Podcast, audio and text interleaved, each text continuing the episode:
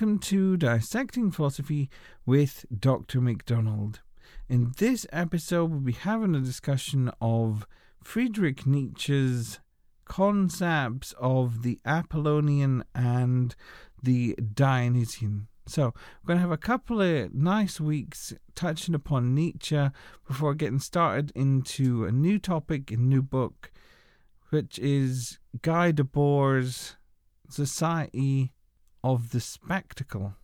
And for those people that enjoyed the interviews with Frank Rudder, they will be continuing at some point in the near future. Frank's just busy sorting out his manuscripts and so forth, but will no doubt get stuck back into a nice discussion with Frank whenever he manages to get a chance to come back on the podcast and have a good old talk and blather, as we like to say here in the UK. Have a nice, good old blather. So, today's episode then getting stuck into the Nietzschean concepts of the Apollonian and Dionysian from his book The Birth of Tragedy. So, we'll be looking at those two key concepts. First, dealing with the Apollonian and then looking at the Dionysian and rounding off with a nice discussion into Greek drama as well as into contemporary films as well. What would exactly the Apollonian and Dionysian look like in a contemporary setting? So, first thing before we get started into the Apollonian and Dionysian as concepts, best thing to do is well is give us a nice brief little overview of Nietzsche. So, Nietzsche's historical context then he was born in 1844 and he died just at the start of the 20th century at 1900. He was a professor of philology, which is the study of language in written sources at Basel University, and unfortunately he had to leave his position due to medical problems, and he spent the rest of his life moving, supported by his university pension, going between southern France, northern Italy, and Switzerland. And one of the key things about Nietzsche's well is he's incredibly influenced by the philosophy of Arthur Schopenhauer. And Schopenhauer's philosophy has a big concept in it called the will. And this is spelt with a capital W, so big W I L L. And what exactly does that mean? It's a philosophy that argues for the importance of the body and its drives, which is ultimately called the will. All this bodily drive that we have within us. We'd almost equate it with our instinctual drive in contemporary context. And how these drives influence our actions and that's one of the things that Nietzsche finds so interesting is this concept of the will that's within Schopenhauer's philosophy. Easily enough little background information then.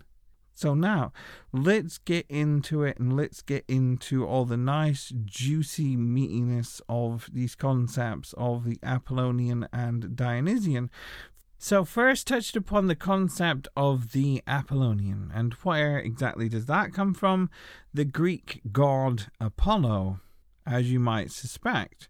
And then, what exactly is important about the Greek god Apollo is that Apollo is god of the sun, as well as having other qualities about him god of truth, god of prophecy, and healing as well as the fact that the Apollonian is the artistic representation of the world, and that the world is given a structure by the individual's mind and its ideas, therefore.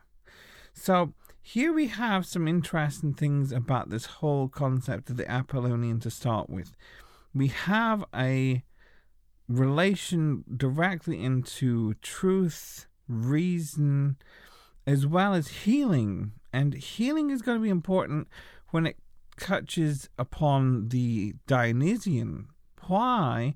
Because it counteracts all the massively chaotic and destructive forces of the Dionysian. It acts as a counter to it. So, therefore, we come into the next point about the artistic representation. It is given structure by mind and ideas. And so if we take that and put it into a artistic example, let's say, let's look firstly at the Michelangelo's David. It's absolutely easy peasy for us to see, well, well, how exactly do you get the Apollonian in such a thing like Michelangelo's David? How do you exactly get the Apollonian through sculpture, is another way of putting it. And this is a really easy, fantastic point to put. So you have, of course, the idea in your mind. In this case, Michelangelo's David of a man. And how exactly is Michelangelo going to achieve that? He's going to chisel away at the marble, and ultimately, what's the posh way of putting it, he actualizes the idea down. And you could use this, as you can see, in various different aspects of creativity and art because you take it into painting, for instance. Somebody can either literally be there on a landscape or work from a painting, whichever it is, or even from memory. But the whole aspect is transposing and transpositions always from our mind and giving structure and framework to the world and how we see it and how we think of it. Then we can look at technology. Why? Why look at technology? Because that's another Apollonian way of looking at things is that you don't simply just have a phone or a tablet why not? Because there are ideas ultimately that had to be transposed and written down on blueprints and so forth. And therefore, it's the way of people transposing their mind, and therefore, what you get is the idea in your hand. Same thing for bottled waters and so forth. It all has to start as somebody's mind and actualizing that process. So, the key thing then for the Apollonian is the way in which it gives the world structure and organization. And here you can see it works so much against the idea of chaos and destruction because it's an orderly and putting things in place basically and structuring things. Rather than being destructive, it's constructive. So, let's move on from this and take a good look at exactly what makes up Apollonian art. We've got a nice big chunky quote from The Birth of Tragedy. So, let's read it. Apolline art is that of the image maker or sculptor. Every human being is fully an artist when creating the worlds of dream. And the lovely semblance of dream is the precondition of, of all the arts of image making, including, as we shall see, an important half of poetry. A person with artistic sensibility relates to the reality of dream in the same way as artistic sensibility relates to the reality of dream in the same way as a philosopher relates to the reality of existence. He attends to it closely and with pleasure, using these images to interpret life and practicing for life with help of these events. Not that it is only the pleasant and friendly images that gives him this feeling of complete intelligibility, he also sees passing before him things which are grave, gloomy, sad, dark, sudden blocks, teasings of chance, anxious expectations. So, from this, then, you can ask the question well, what exactly does the Apollonian art do? Why exactly is it therapeutic? Because going back into that quote, not not only is it the pleasant and friendly images, he also sees passing before him things which are grave, gloomy, dark, sad, sudden blocks, teasings of chance, anxious expectations. Is life basically just full of happiness all the time? No. Why? Because we precisely have all those moments that are grave, gloomy, sad, dark, and so forth. What happens when people create and therefore produce something out of being anxious or being sad and so forth? What can be do about it is work through it. And what happens when we work through these things People can produce fantastic books, people can produce fantastic artworks, and so forth. It's all that means of creativity and expression gives order and meaning to precisely our suffering that's going on. And hence why we see there's that immense level back into the healing aspect of it as well, because it allows people to deal with things in a very therapeutic way and overcome them or at least enable them to start to work towards the process of overcoming the sad, gloomy things and so forth in life. So just because it's Apollonian doesn't mean to say, therefore, it's just simply this absolute pristine otherworldly almost divine let's say that would be a wrong way to think about the apollonian it's not something to be held upon an immense pedestal above everything else no it's something that's very much therapeutic helps and, and makes us engage with the world and all the suffering that goes on and so forth. And through our own creativity, we start to have this incredible amount of therapy and therapeutic engagement with the world. That's what the Apollonian enables us to do. So, let's move now from the Apollonian and let's go to its opposite, which is the Dionysian, which, of course, then we just say, well, what is the Dionysian? Where does that come from? Easy enough answer again. Comes from the Greek god of Dionysus, god of wine and fertility. and there's quite a funny story. I remember my classics teacher telling me from school as well that people used to get drunk, and the reply back to the people who caught them being drunk and so forth, let's say if it was ancient Greek police or whatever the equivalent of that would be, suddenly says to someone, Excuse me, wait a minute, you appear to be drunk. Then the person replies back, Aha, I was only worshipping Dionysus. And then the police officer would be like, "Okay, fair enough. Good for good for you for worshiping Dionysus there." And so you people get let off the hook all the time by being completely inebriated and completely drunk out of their skulls, as you would say, and out of their minds, as well as god of fertility. And then, of course, you go into big massive orgies and so forth like that that Romans used to have, and all the bouts of things that said and done in the name of Dionysus, god of wine and god of making babies. So, what's one of the key things as well, other than god of wine and that and fertility, is that we have a quote here. The Dionysian springs from nature itself without the mediation of the human artist. So here we have an immediate connection into it. The Apollonian is the mind giving the world structure. Perfect.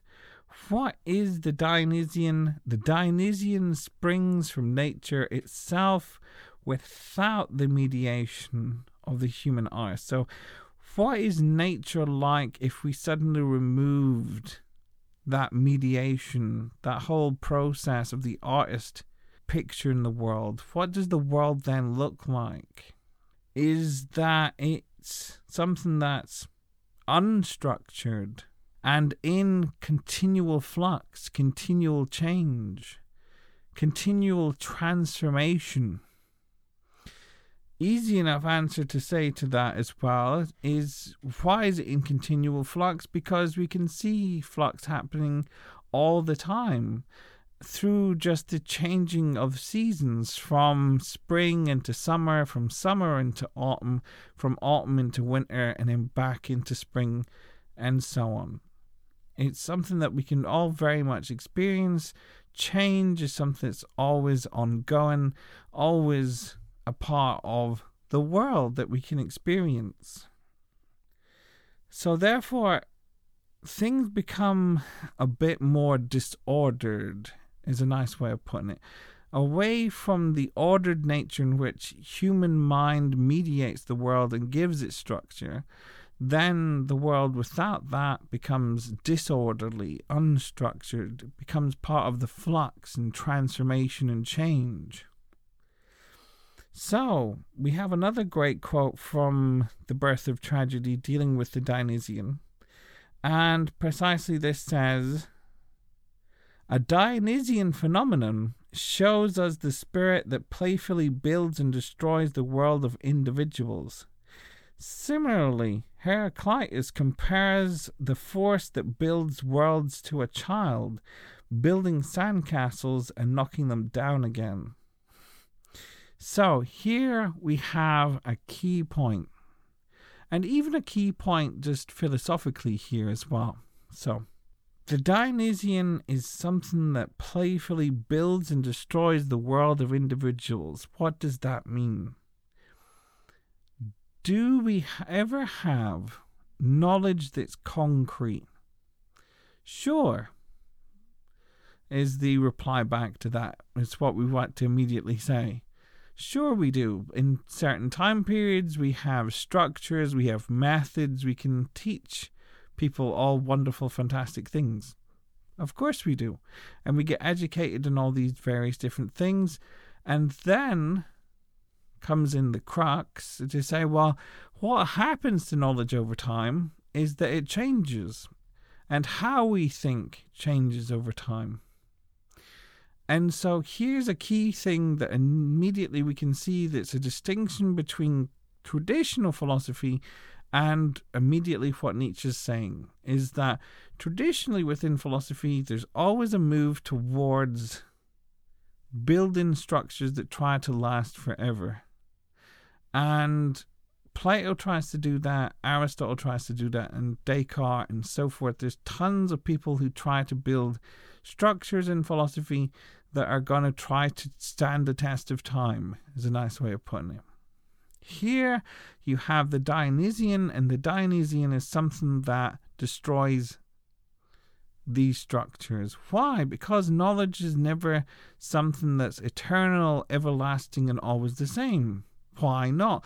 Because precisely knowledge changes, it transforms what we think at one given time period will be different from another time period, and so on.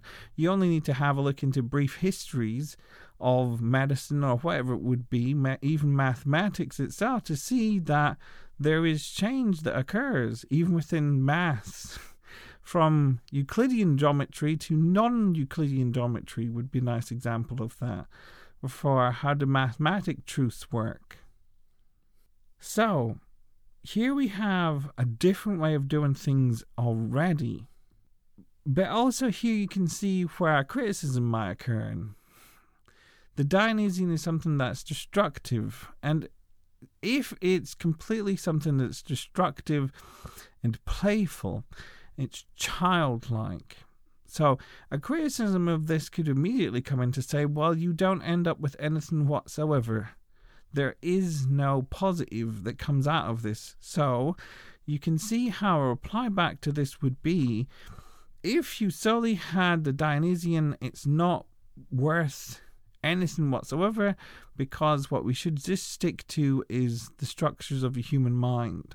But here, Nietzsche is emphasizing the importance of his history itself and the way in which the way we think is always limited to our specific historical epochs. And and another way of putting it is knowledge is never something that's untimely, which is to say eternal, but rather knowledge is always something that's timely that's based upon where you are in the world and where you are in the world socially, culturally is going to then affect how you think. So, if The Apollonian style of art is the one in which the artist gives structure and order to the world and is therapeutic because it helps us to overcome various different issues and mental health issues and so forth that we might be undergoing.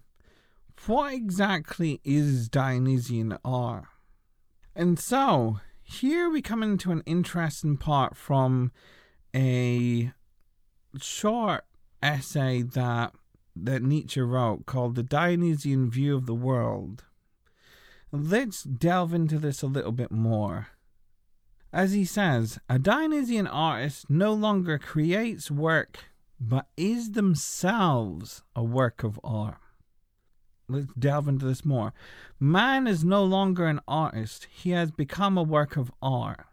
Art reveals itself here, a nobler clay.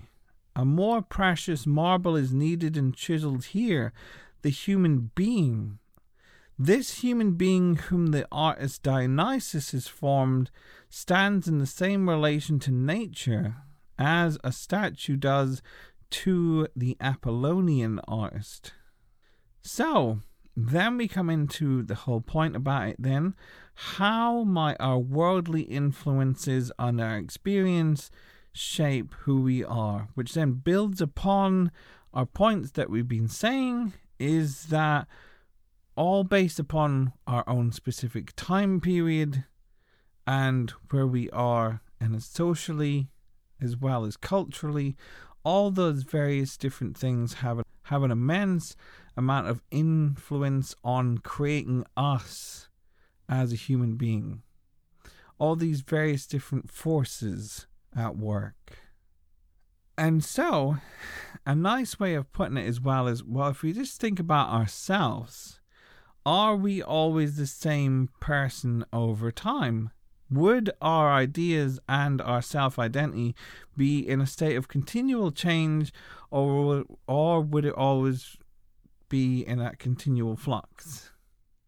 And the answer, of course, to that is the continual flux. Why? Because at one given time period, we think we know exactly who we are. Let's say, from my own personal experience, very much was a goth, as you might, as you would say, when I was sixteen, and then you think to yourself, that is exactly how you're going to live your life and so forth. Black makeup and black hair and all that. But no. Why? Because your thoughts change, who you are changes, and therefore you, you will look back into think to yourself, Oh God, why did I do that? Because you're not the same person as you are now as you was then, is another way of putting it as well. And so what's another way we can put all this is how all these different forces of where we are socially, culturally, and so forth all shape and mold us into who we are, and then who we are is itself is an idea is never clearly quite set. It's always adapting and changing to various different things. We are the clay that's been molded, as Nietzsche would say. That's what the ultimately the quote is saying. We are being molded here. Rather than us doing the molding and creating the artwork, we are being molded like art ourselves. So let's move from this discussion into a discussion of a Greek drama, or better way to put it is Greek tragedy, because there only existed either tragedy or comedy. And so let's have a look at Sophocles' Antigone, which was first performed in 442 BC, because this will allow us to see how exactly the Apollonian and Dionysian function in a play setting. So, let's have a little brief going over of the plot of Antigone. And don't worry, it's only going to be very brief synopsis and focusing on the key bits as well, which is going to all to do with the king who is called Creon. So, Antigone disobeys the king's rule to bury her brother because he was on the rebel forces. Creon orders for Antigone to be buried alive in a cave, and then he receives word from a prophet that the gods are displeased and the whole of Greece will hate him if he follows through with his decision. With this warning, he changes his decision, but it's too late. Antigone committed suicide along with her son, her fiance, and his wife upon hearing the news. So, the key crux part of what we want to focus on for Antigone then is all to do with that ending and exactly how Creon then reacts to her death as well as the death of everybody else that's involved. So, this is what Creon then says. I'm going to focus on these key lines. Lead me away, a rash, a misguided man, whose blindness has killed a wife and a son. Oh, where can I look? What strength can I find? On me a doom greater than I can bear. And then the chorus says, Of happiness far the greatest part is wisdom, and reverence towards the gods. Proud words of the arrogant man in the end meet punishment. Great as his pride was, great till at least he is schooled in wisdom. So, we then have Creon say, What have I done? Ultimately, I'm a misguided man. My misguided ways has ultimately killed a wife and a son. Where can I look? What strength can I find? I've brought all this upon myself ultimately through my actions. So, this is the key whole thing to Antigone that we want to focus on.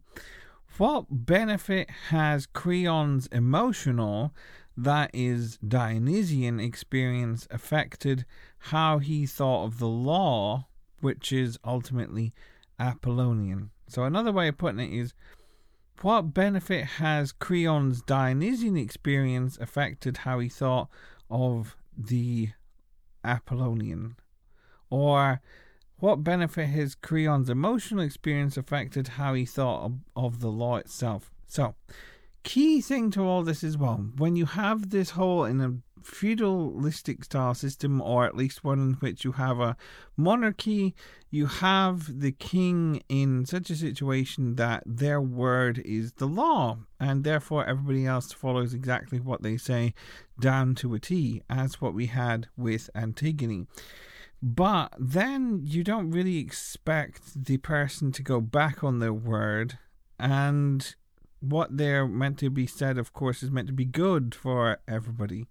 So, therefore, by Antigone going against his word, he's ultimately going against the law, and therefore she has to meet some form of punishment for that.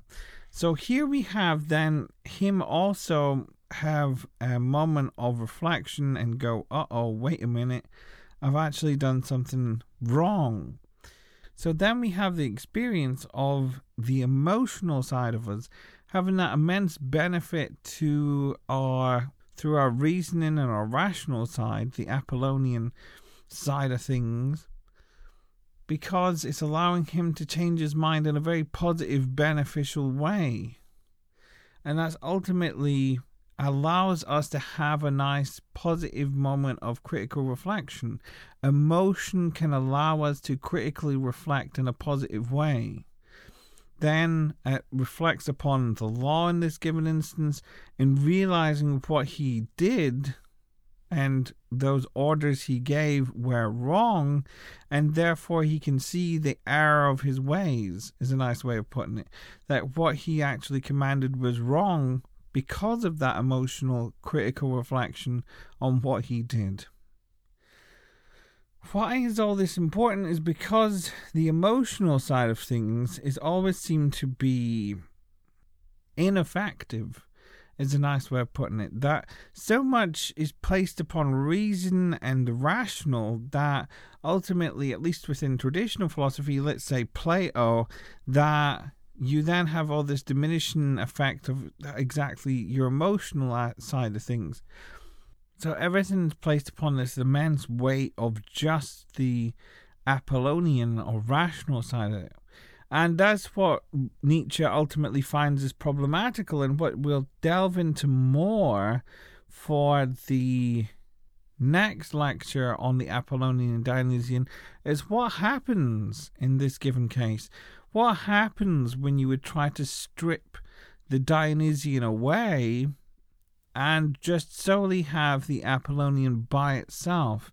Because here's a key important point Nietzsche sees the benefit of them working together with the Apollonian and Dionysian. They have this immense beneficial effect. But what does Plato do along with Socrates? Is that they're just stripping away of the Dionysian and all what we're left with is just the Apollonian. What would that look like? We'll leave that for next week's episode.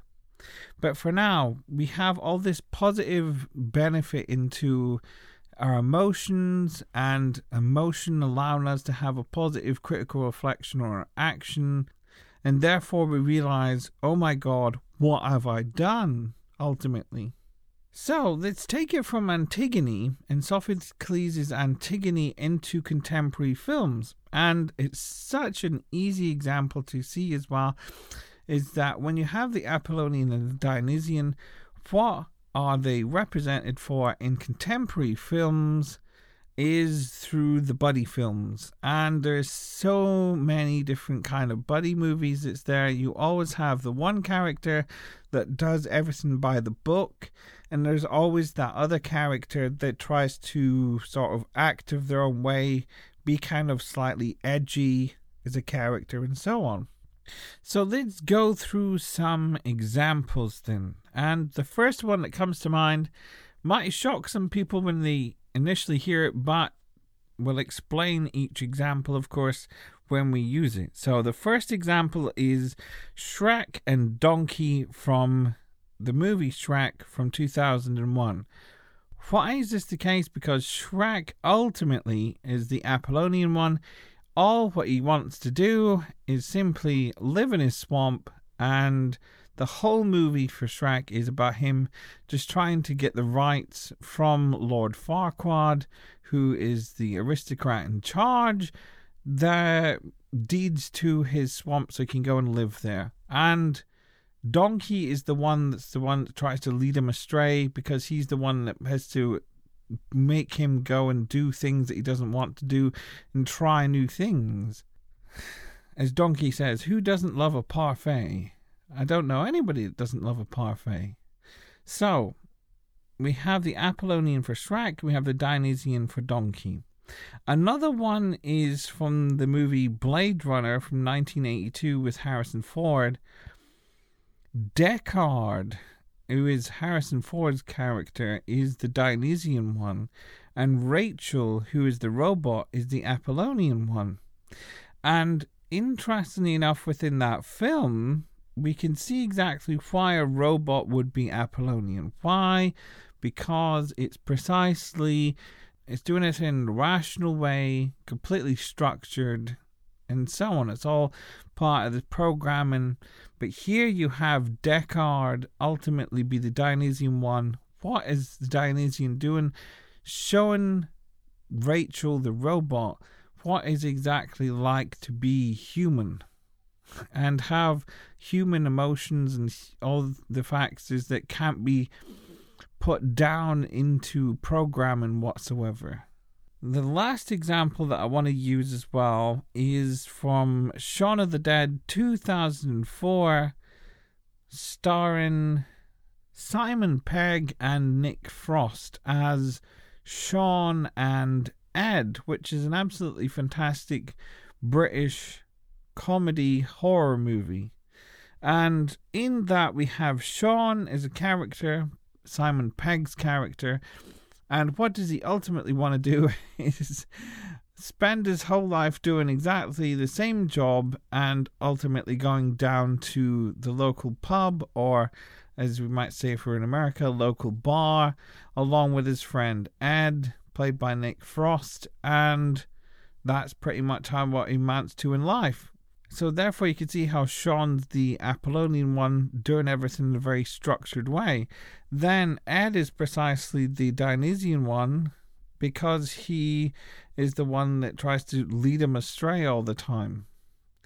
And so those are some fun examples in which you have Shrek, Blade Runner, as well as Shaun of the Dead. And feel free to drop me an email at the address at dissectingphilosophy at gmail.com for any more Apollonian, Dionysian, buddy style movies that you could think of. That'd be great to get people's reflections on exactly what they think would be great. Because no doubt, as soon as I say, aha, buddy films, give me some good Apollonian Dionysian out of them. No doubt people have just immediately went, ah, and no. And of course, there's the movie in of itself, the original sort of buddy movie for The Odd Couple, which is from 1968, starring Jack Lemmon and Walter Matthau. So, fantastic examples that we can use and clearly see the Apollonian and Dionysian at work. So, then let's round off and conclude to say what is the Apollonian and Dionysian? The Apollonian is the structure applied to the world through our ideas. The Dionysian is the influence of the world in shaping our ideas. What is the benefit of the relationship? In the Apollonian influence, the unstructured and chaotic Dionysian individual becomes more structured and disciplined. Through the Dionysian influence, the structured Apollonian individual challenges their ideas and reevaluates their view of the world. Fantastic. So, as we said for the next episode for this as well, we're going to take away the Dionysian influence and focus solely upon the Apollonian, and that's going to be all done next time. For how exactly and what influence does Plato play in this for Nietzsche? So, in the meantime, feel free to drop me an email at my address at dissectingphilosophy@gmail.com. Tip me coffee, ko-fi.com forward slash dissecting philosophy, ko-fi.com forward slash dissecting philosophy. Check out the Patreon page where there's currently an ongoing discussion of Slavoj Žižek Pandemic 2, Chronicles of Time Lost, as well as the full discussion of Pandemic 1 on there. And lastly, I can be found on Twitter at I am a rubber man. Many thanks for listening, and I hope you'll join me next time.